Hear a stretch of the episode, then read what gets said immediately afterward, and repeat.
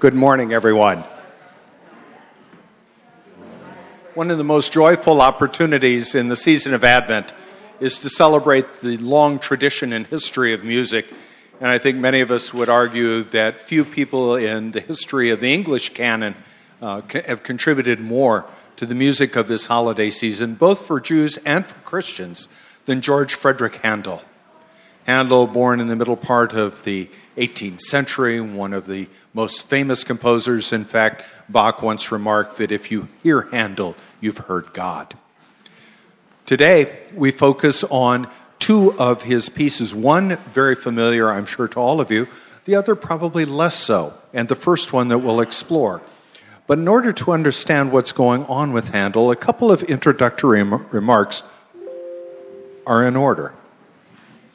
Samuel Johnson, the renowned English lexicographer and author of the Lives of English Poets, made the observation that to judge rightly of an author, including the author of a libretto or of music, we must transport ourselves to his time and examine what were the wants of his contemporaries and what were his means of supplying them.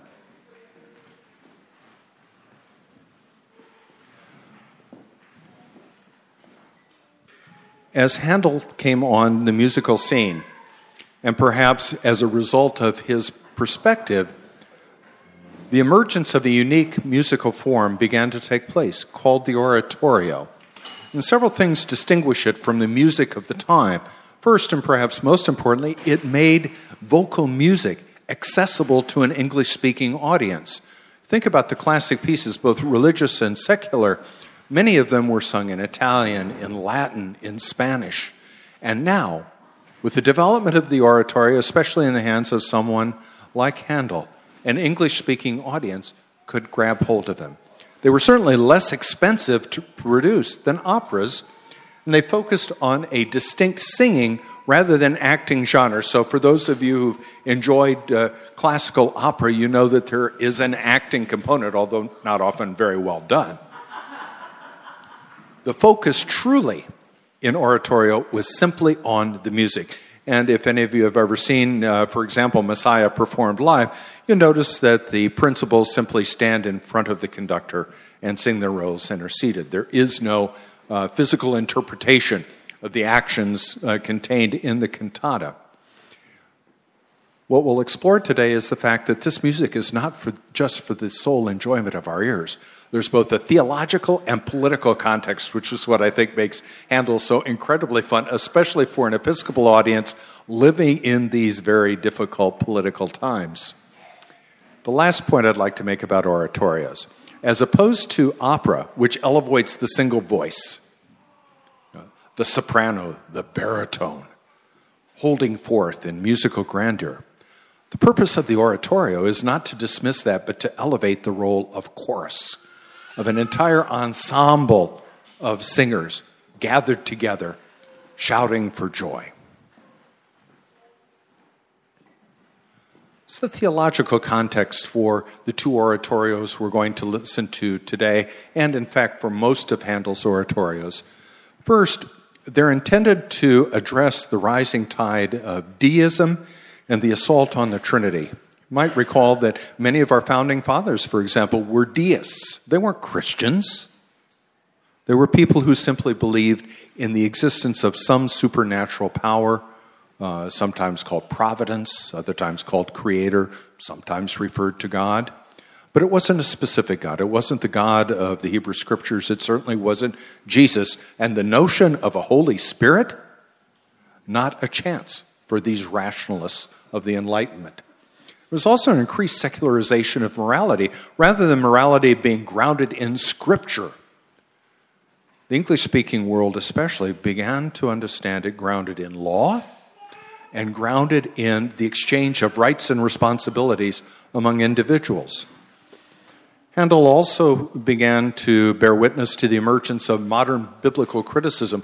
No longer was Scripture simply taken directly at its word or in allegorical fashion, there was a genuine attempt by scholars to take a look at the way it was written, by whom it was written, for what purpose it was written, what agenda did the author have in mind. There's a reaction in the oratorios to the perceived violence in the Hebrew scriptures. Uh, in fact, one of the commentators of Handel's time described the Old Testament as being morally corrupt because Israel was always engaged in warfare. But as many of you know from conversations we had last spring about the nature of violence in Scripture, that's not the case, and that's not what was happening in the Hebrew Scriptures. And finally, the oratorios speak against the rising tide of anti messianic fulfillment.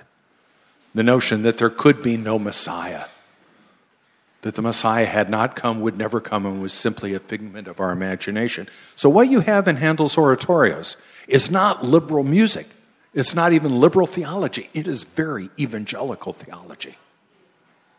You'll hear, especially in Handel's Messiah, one piece where uh, talking about the, the, fulfillment of Isaiah's prophecy. And Handel's librettist, named Charles Jennens, write, It's true because the word of the Lord has spoken it. That's the point of oratorio. The word of the Lord has spoken it. All of this other stuff is humanistic rubbish.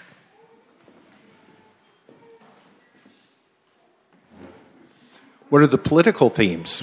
equally as complex given what was happening in England at the time. Certainly, they elevated the sense of patriotism and love of country. Uh, as you'll note in Judas Maccabeus, uh, Thomas Morell, who wrote the libretto, dedicated it to the Duke of Cumberland, who just prevailed at the Battle of Culloden in Scotland over Bonnie Prince Charlie.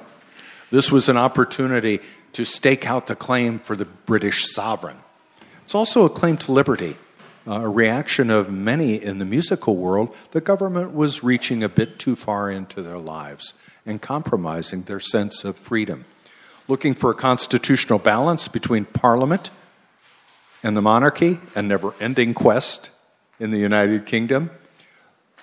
The interesting d- discussion and debate about a standing army versus a militia. Many of us may not realize this because of our hard fought American Revolution, but England had the smallest standing army in all of Europe. And at that, at the point in time the oratorios were written, one of the political debates was whether or not England would be better served and the liberty of individual citizens better preserved by having a militia rather than a standing army. So, not surprisingly, that Thomas Morell would choose a story from the Hebrew scriptures about the rising of a militia to rescue Israel. There's a political point that Morell is trying to make, whether Handel wanted to do it or not. Certainly, the ongoing emphasis on uh, the corruption of luxury and wastefulness, and the political divisions that tore apart the country. This battle between uh, the Duke of Cumberland and Bonnie Prince Charlie was a battle about theological practice, Protestants versus Roman Catholics, it's a battle about the primacy of England vis a vis Scotland. Many different elements of divisiveness uh, arising in 18th century England that the oratorio was intended to address. So, what's the background of Judas Maccabeus, or as we might more frequently note, Judas Maccabees? It was composed in 1746 as a collaboration between George Frederick Handel, uh, the musician, and the Reverend Thomas Morell, a rather disaffected Church of England clergy person, couldn't seem to hold a job, so he turned to writing poetry and music. As I mentioned, it was dedicated to the Duke of Cumberland's victory and drawn, uh, in terms of its language, largely from the deuterocanonical work, otherwise known as the apocryphal work, of First Maccabees and uh, Flavius Josephus's Jewish Antiquities. Josephus, as some of you might know, uh, is the first to record in known history the existence of a person named Jesus, who was a Jewish priest, Jewish political leader in the first century uh, uh, following Jesus' life and death.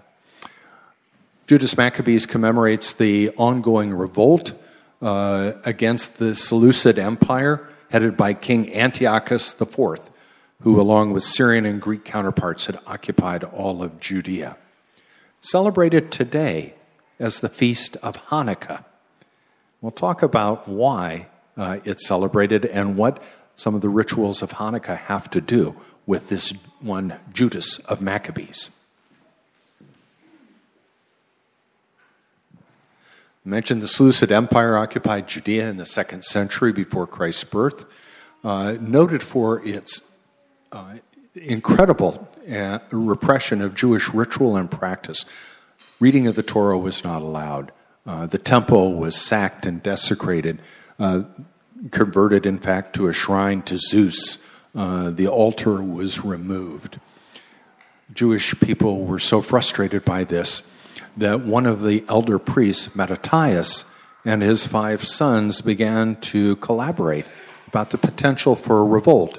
And Matthias, unfortunately, was killed, uh, but his sons, led by Judah, uh, organized the rebellion and ultimately resulted in the rededication of the temple, the expulsion of the Seleucids, the cleansing of the altar, and the miracle of lights, which is how we best know Hanukkah.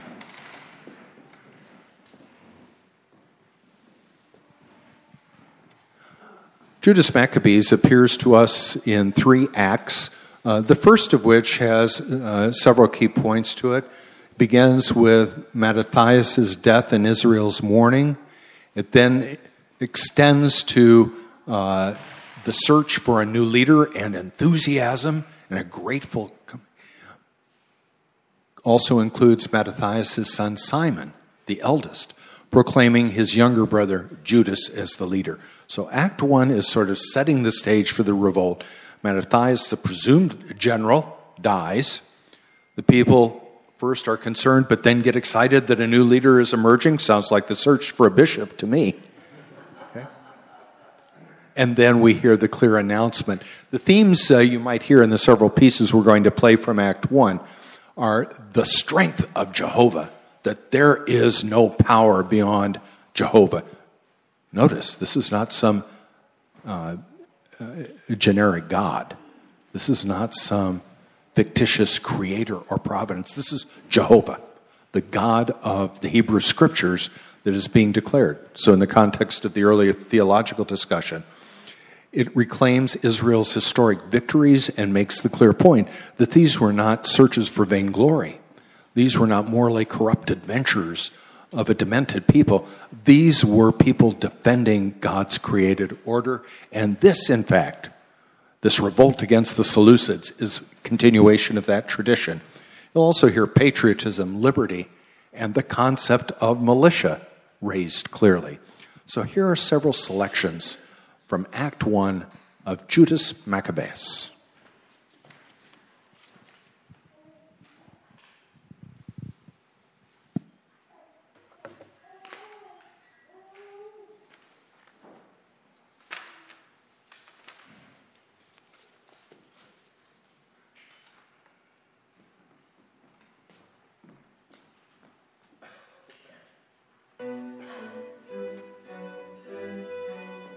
This is the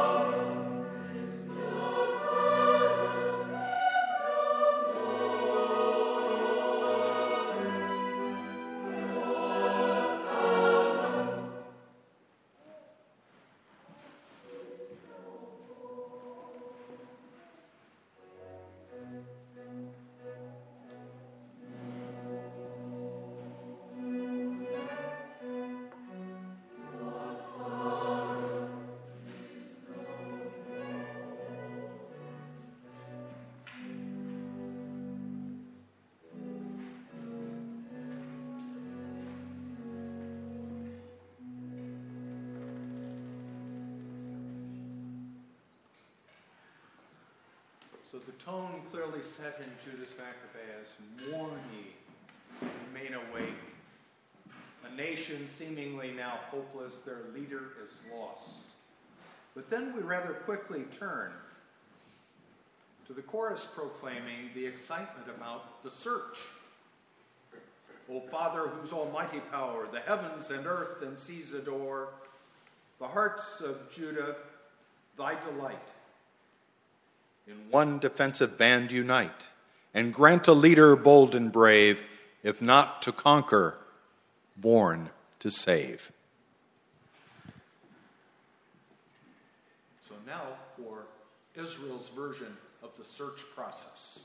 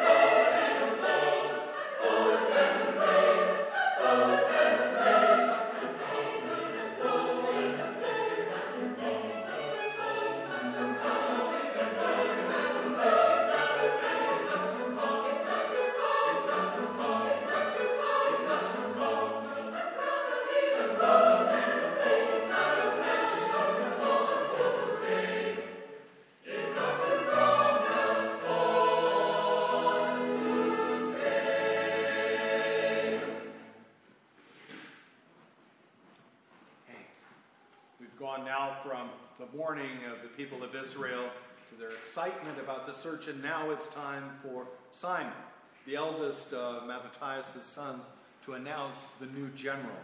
When we hear that in this wonderful chorus.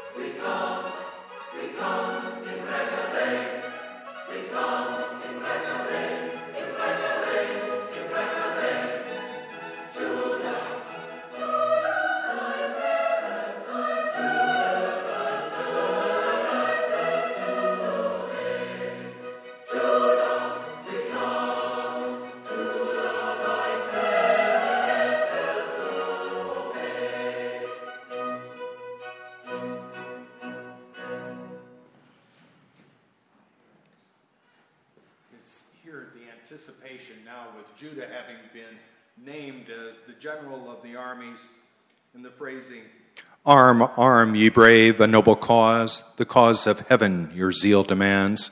In defense of your nation, religion, and laws, the Almighty Jehovah will strengthen your hands. We come, we come in bright array, Judah, thy scepter to obey. This is a nation engaged passionately in their preservation their defense girded to the loins and ready to take on the Seleucids.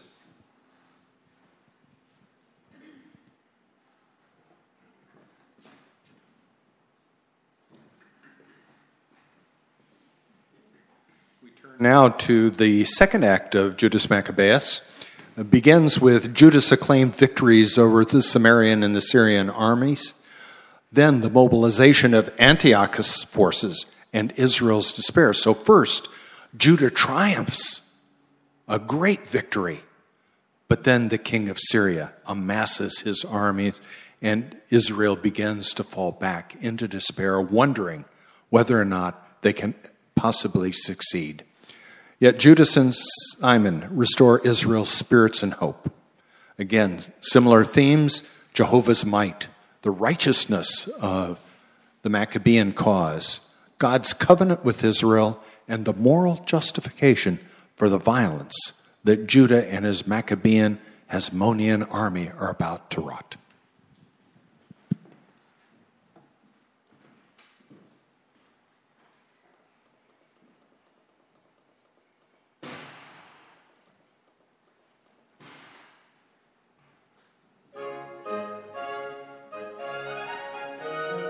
This is Judah just having won the first of a series of victories.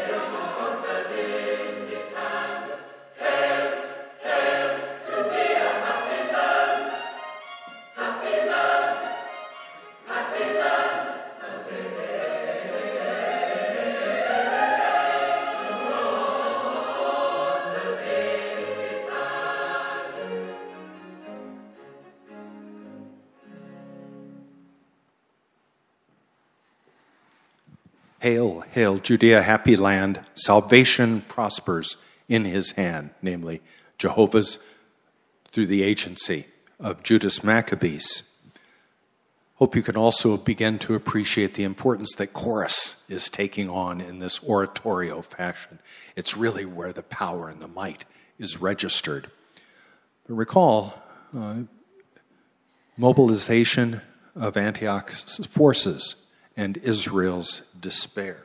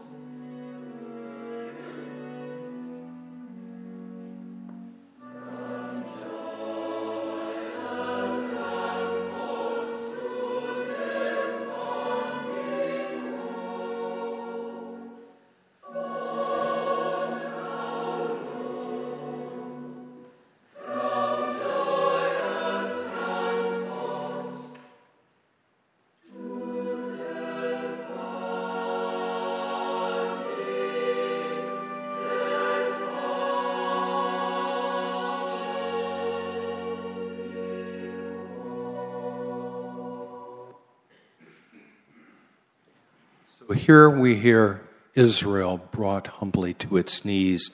Ah, wretched Israel, fallen how low from joyous transport to desponding woe, from the glory of the victory that Judah first enjoyed, now to looming disaster.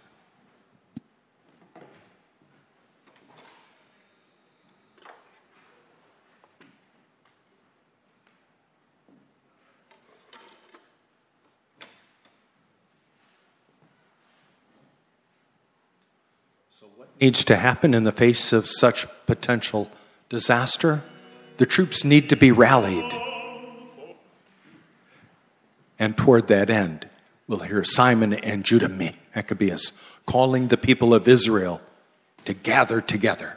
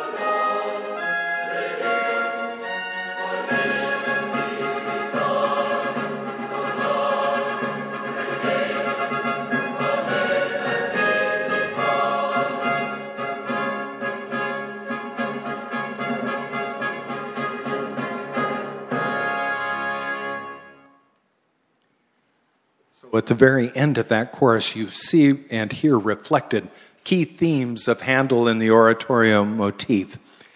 We hear the pleasing, dreadful call. This is Simon and Judas, and the people responding, and follow thee to conquest. If to fall, For laws, religion, liberty, we fall. Okay? So this is uh, essentially Judas and Simon announcing that the cavalry is on its way. Be not afraid.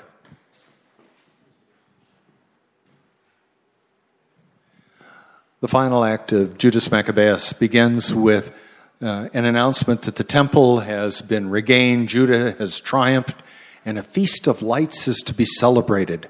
Now, why a feast of lights? Two traditions. Two traditions. The first of which is that it apparently took, historian Josephus announced, eight days to recapture the temple. It was a long siege, and it took that long to both recapture it and to cleanse the altar which had been previously defiled. But the more popular interpretation comes from Talmudic scholars several generations later, who note that when the temple was defiled by the Syrian Greeks, they essentially broke all of the holy oil, all of the oil used uh, for sacrifice and for making things holy, but saved one jug, only one, enough to light a candle for a day. Nevertheless, they lit a candle and it burned for eight days. And hence, the eight days of Hanukkah, the great festival of lights that we celebrate in respect of our Jewish heritage, our Jewish tradition in which we share. Second part of the third act is Judas' victory and his entry into Jerusalem with one of the most famous choruses that uh, you'll hear. Uh, the announcement of the alliance with Rome. Rome agrees to protect Judah uh, from Syrians and Greeks, and hence the precursor to the Roman occupation, resulting ultimately in Pontius Pilate. And finally, the closing anthem, the praise of Jehovah for this great victory. So, first, the temple regained and the Feast of Lights.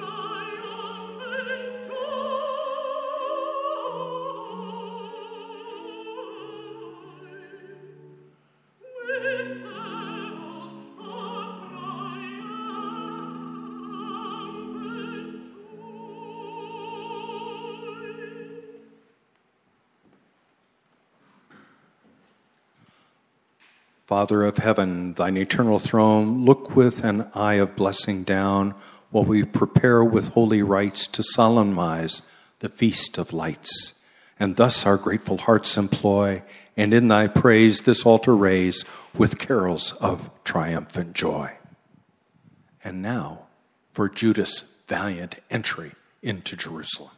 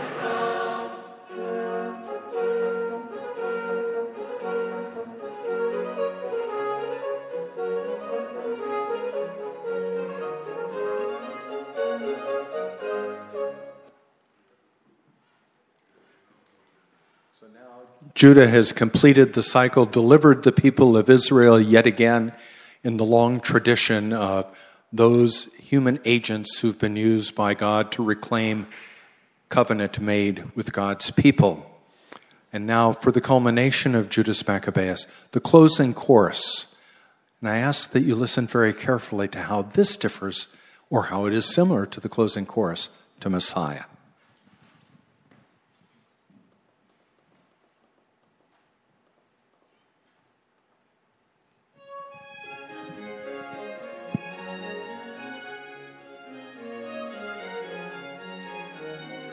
Rejoice, O Judah, in songs divine, with cherubim and seraphim, harmonious join. Hallelujah. Amen.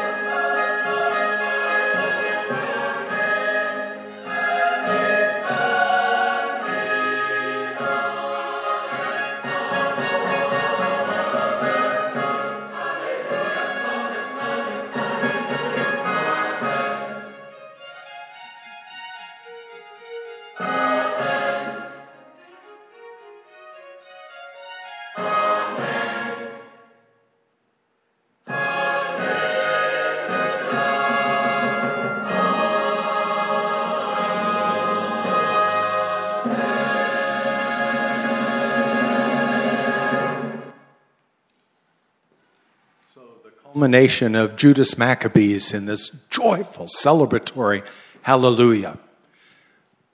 We don't have enough time to cover all the dimensions of Messiah that I was hoping we could share today. But one of the points that we've made in this conversation is that Judas Maccabees is much about the political life, not only of Israel in its military strife, but also has tones running through it uh, of England and its political and military strife of the time. Messiah, on the other hand, is primarily a theological, not a political piece. And at the core of Handel's Messiah is it is God's word, namely scripture. Why? Because God said it. End of conversation. So I can think of no better way to summarize Messiah than with two pieces that bring home this message.